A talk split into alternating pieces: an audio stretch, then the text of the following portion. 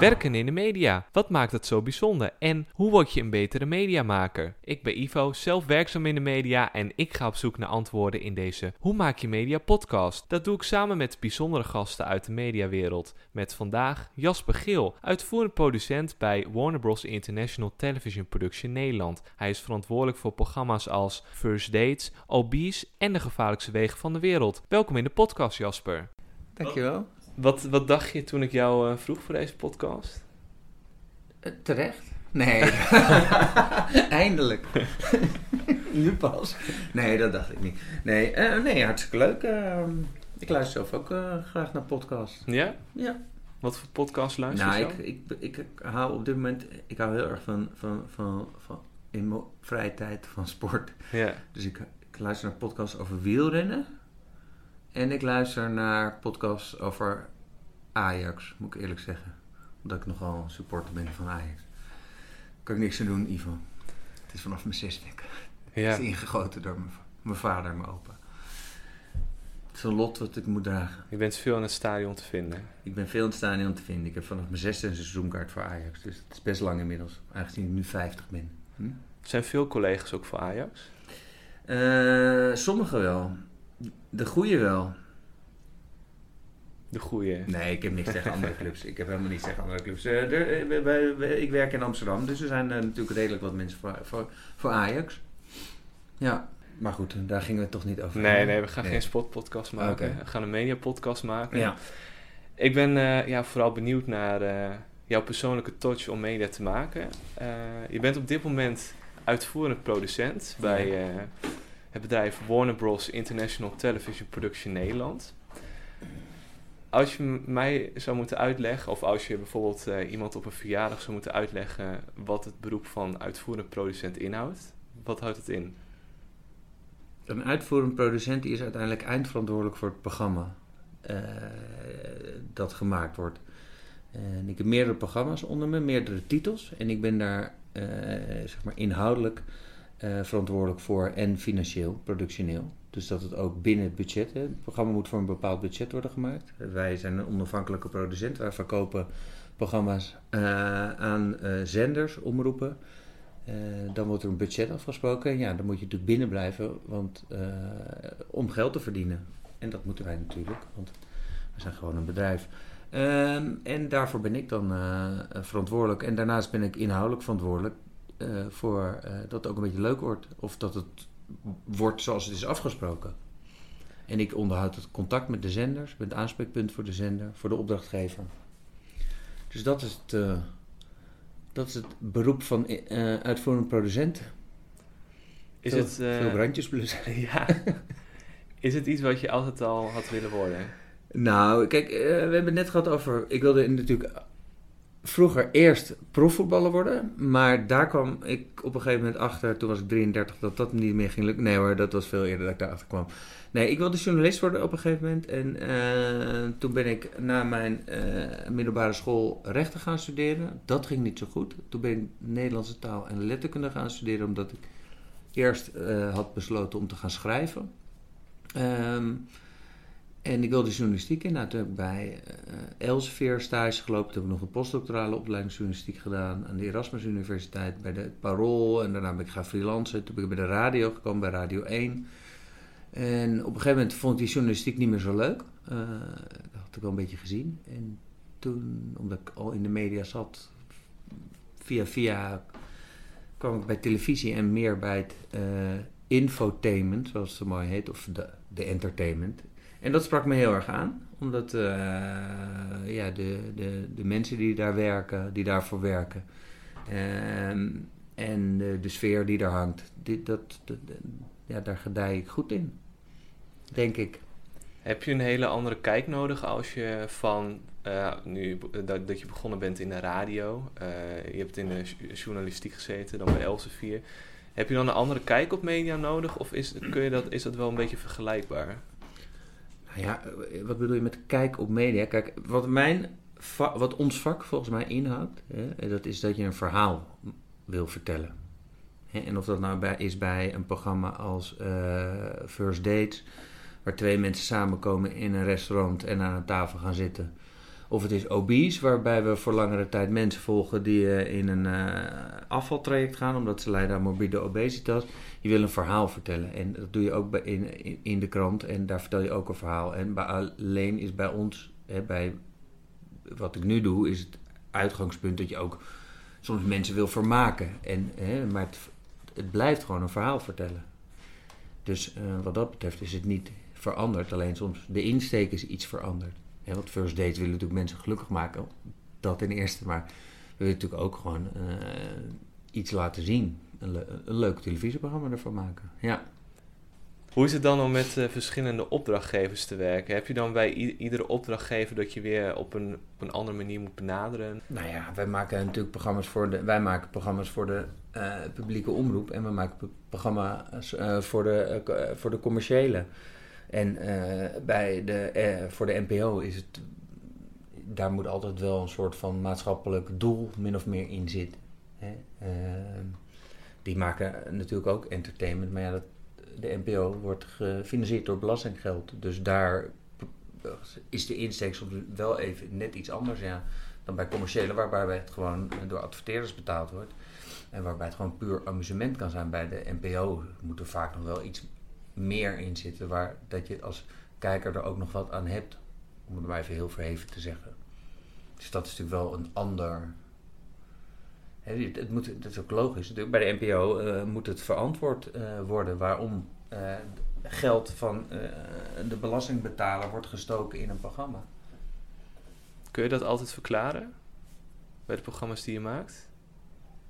Ja, bijvoorbeeld de gevaarlijkste wegen. We maken de gevaarlijkste wegen van de wereld.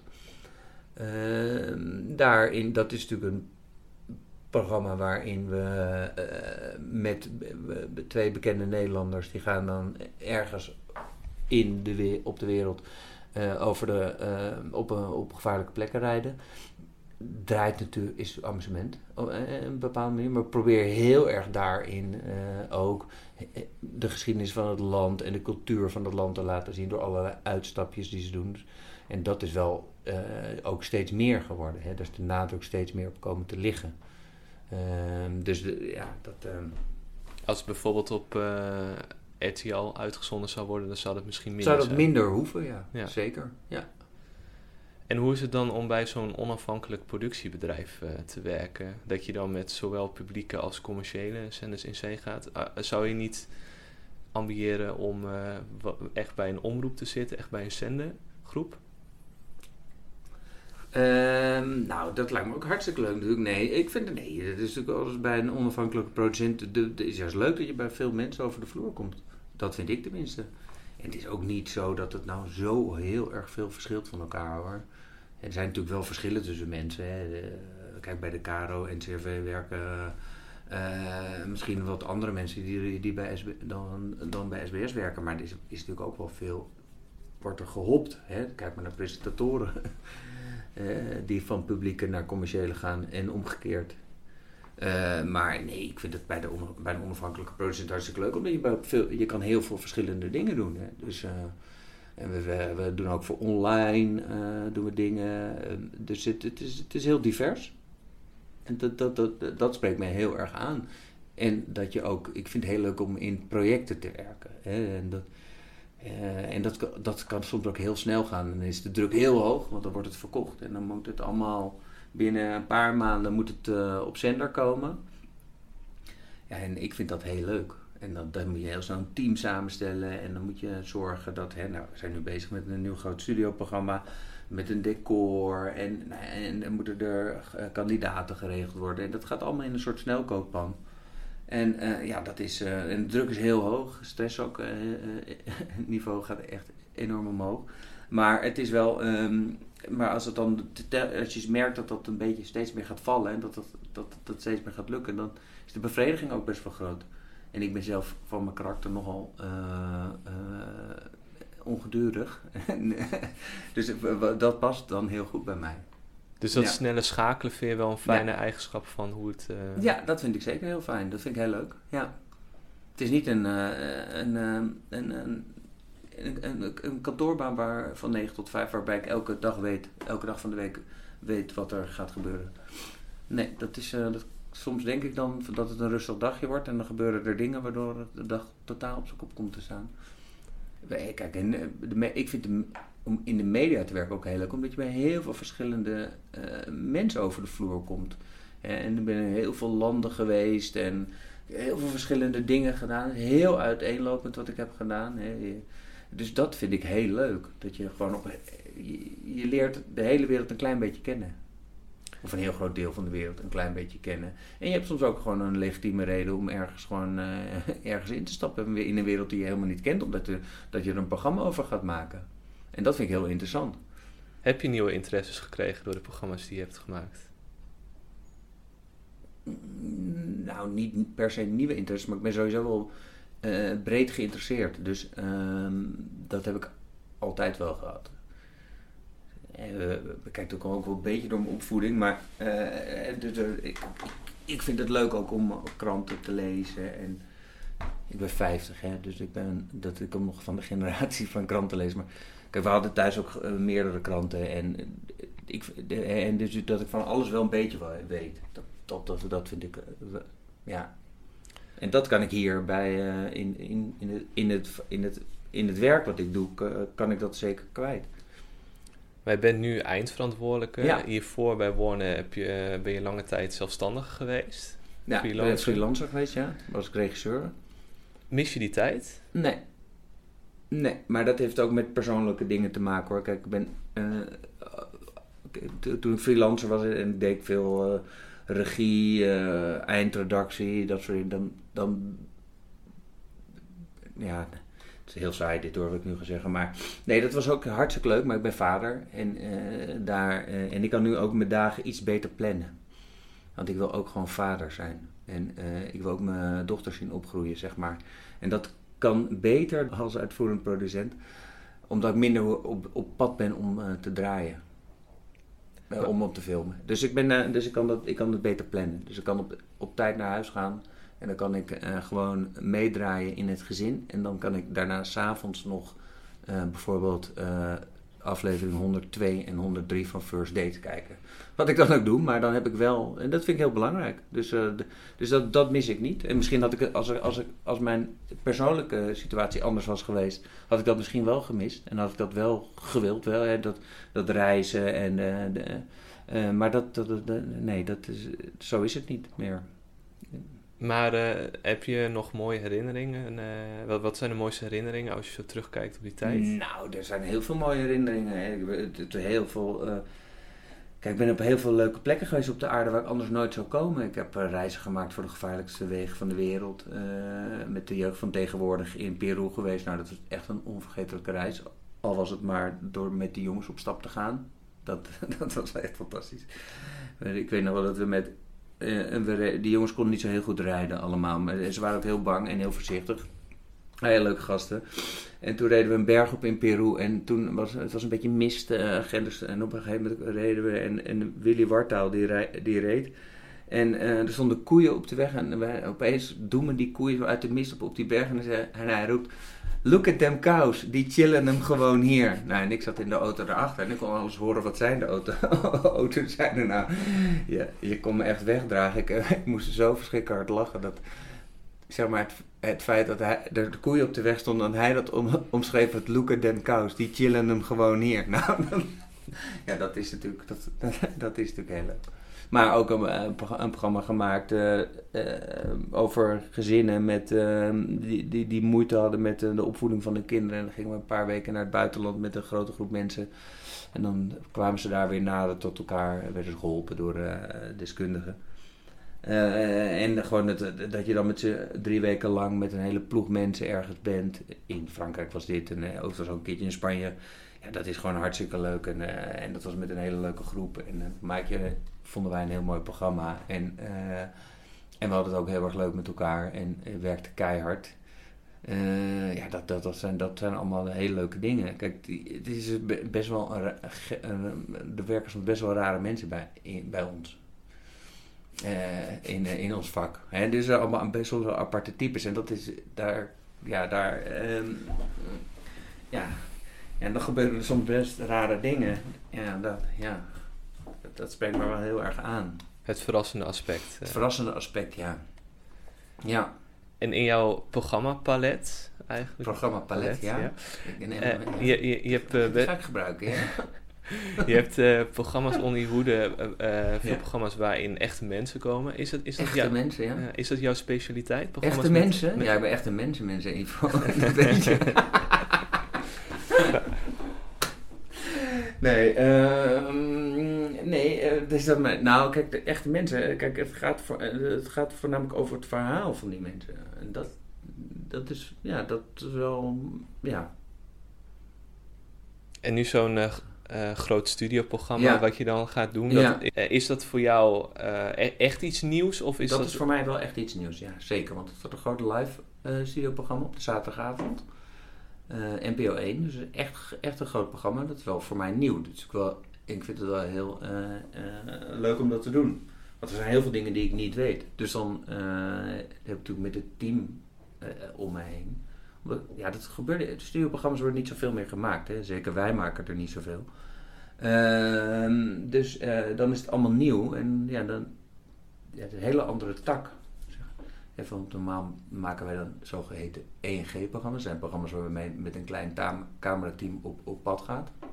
En dat wordt dan gemonteerd. Hè, want zeg maar 80% van de programma's wordt zo gemaakt, uh, gok ik. Um, en dit is natuurlijk een, dit is live en ja, dat wordt, moet heel spectaculair worden. Ja, er komen hele andere dingen bij kijken. Het is natuurlijk wel he, heel interessant om, daar, uh, uh, om dat eens een keertje te doen en te zien hoe dat gaat.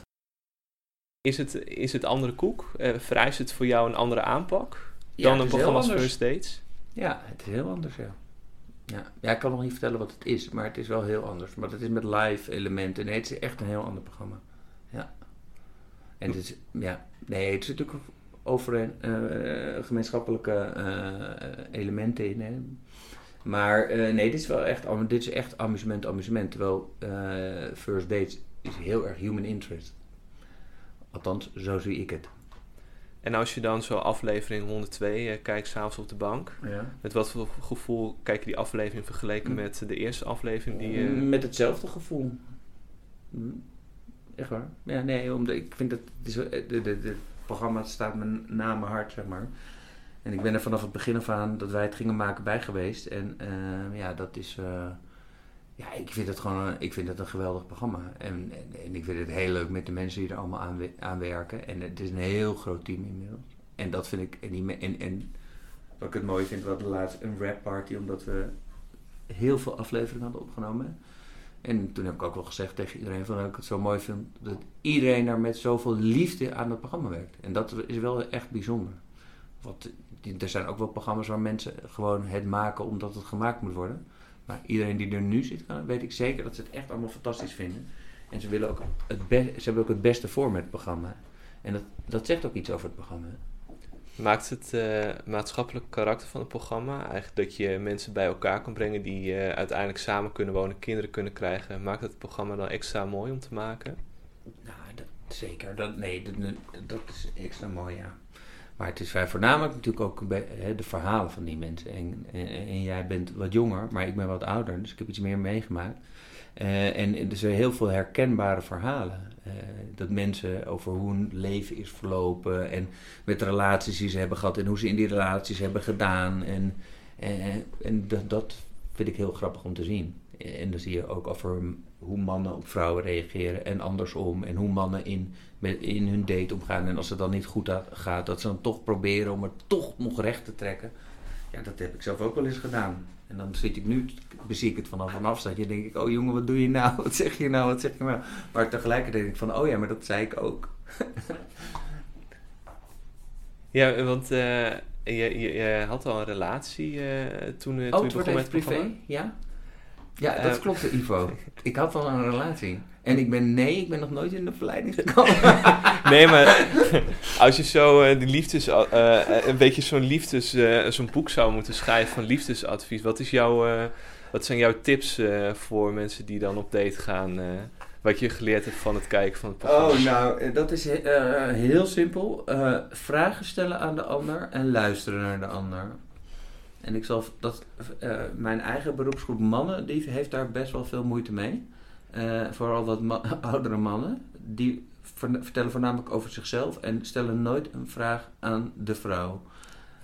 Althans, vaak niet, laat ik het zo zeggen. Dus ik heb wel eens een man gehad, die man was heel erg vol van zichzelf. Die heeft gewoon helemaal niet aan die vrouw gevraagd wat zij deed voor werk. Hele deed niet. Het programma blijft je verbazen. eh. Ja, zeker. Nee, dat is. Het programma blijft me verbazen, ja. Maar ik vind het het mooiste als er twee mensen. En ik zat gisteren of eergisteren nog een aflevering te kijken. Hè, er, komen, er zit een meisje en er komt een jongen binnen. En ik dacht in eerste instantie, nou, niet van deze jongen past bij dit meisje. Ik dacht dat meisje misschien hem net niet leuk genoeg zou vinden. Maar het bleek een hele leuke jongen te zijn. Heel, die stelde zich heel kwetsbaar op. En eh, dat was gewoon. en uiteindelijk eh, was het een dikke ja. En eh, hoop ik dat ze nog steeds bij elkaar zijn. En dat is grappig, omdat ik natuurlijk zoveel van die dates heb gezien. Dus als ze binnenkomen, maak ik gelijk een inschatting. Van, is dit een ja of is dit een nee? Dat doet iedereen natuurlijk. Ja. Maar ik denk dan dat ik er kijk op heb, maar soms niet. Vaak goed, maar soms ook niet. En dat, dat, dan is het hartstikke leuk. Dan ho. En dan, dat was echt een, ja, dat, dat is mooi. Niet zo veranderlijk als de mens, maar ook eh, niet zo veranderlijk als de mediawereld. Ja. Eh, hoe zie jij het medialandschap veranderen? Ja, eh, dan krijg je natuurlijk de clichés, hè, maar dat er natuurlijk steeds meer online wordt gekeken. eh, dus zeg maar op de computer, Netflix en eh, alle streamingsdiensten. En, eh, ehm, maar ehm, ja, de kijkcijfers. maar ik ben zou mezelf op dit gebied helemaal niet als expert willen betitelen hoor. Maar aan de kijkcijfers merk je het nog niet zozeer. Hè, want er kijken nog echt heel veel mensen naar de televisie. Maar je merkt natuurlijk wel aan jongeren dat die steeds meer op andere momenten televisie kijken. En die, dat wordt ook steeds belangrijker. Hè, dus dat, de kijkcijfers zijn heel belangrijk, maar tegenwoordig is ook zeg maar, het terugkijken heel belangrijk. En je ziet ook aan eh, RTL dat ben met, zij met Videoland daar ook heel erg op inzetten. Dus Expeditie Robinson hebben je hebt de FIPS versie. De- dat zenden ze dan lineair uit, de FIPS versie van Expeditie Robinson. Maar eh, de Holland tegen België is alleen op Videoland te zien. En dat is natuurlijk wel iets wat gaat veranderen.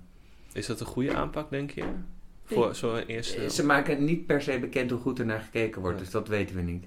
Want we hebben zelf ook een programma gemaakt voor, eh, voor Videoland. Daar krijgen je, hebben we meerdere gemaakt. We zijn nu ook weer bezig met een groot programma voor Videoland.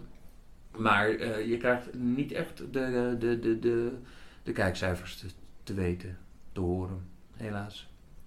Maar het wordt wel weer een nieuwe markt aan. Netflix die bijvoorbeeld aan Warner Bros. kan vragen Ja. van... eh, kunnen jullie dit eh, gaan Ja, maken? Het zou voor ons? kunnen, ja. ja, ja zeker.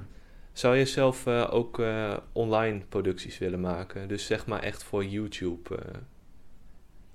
Nou ja, als het gewoon interessante producties zijn, dan eh, ja, dat maakt mij niet uit of het voor eh, de NPO is of voor Videoland. Wij hebben een programma gemaakt dat heet De Nieuwe Garde. Dat gaat over een soort do- do- docu-serie over jonge chefs en over hun ambities en over hun leven, wat ze willen bereiken. Was eerst voor de NPO 3, voor KRO en CRV. Vond een fantastische serie. Werd niet zo goed op, naar gekeken op NPO 3 helaas, maar eh, desondanks wilde Videoland het wel hebben. Toen hebben we het voor Videoland gemaakt. Ja, hetzelfde programma. Eh, ja, mij, mij maakt het niet zoveel uit waarvoor we het maken.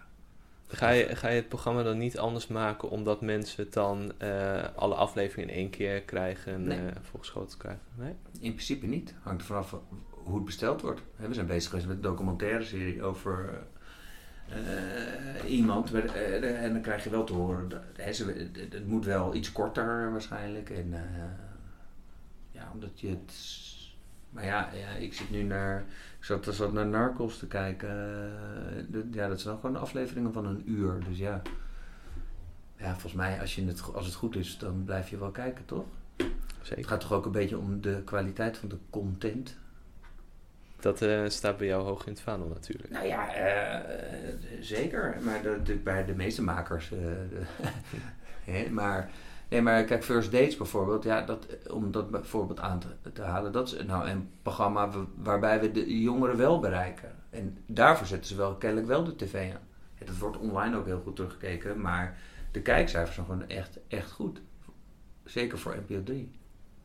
En eh, tot slot, ehm, om een beter mediamaker te worden voor de mediamakers die luisteren, voor mediamakers als ik, wel- welke tips zou je meegeven?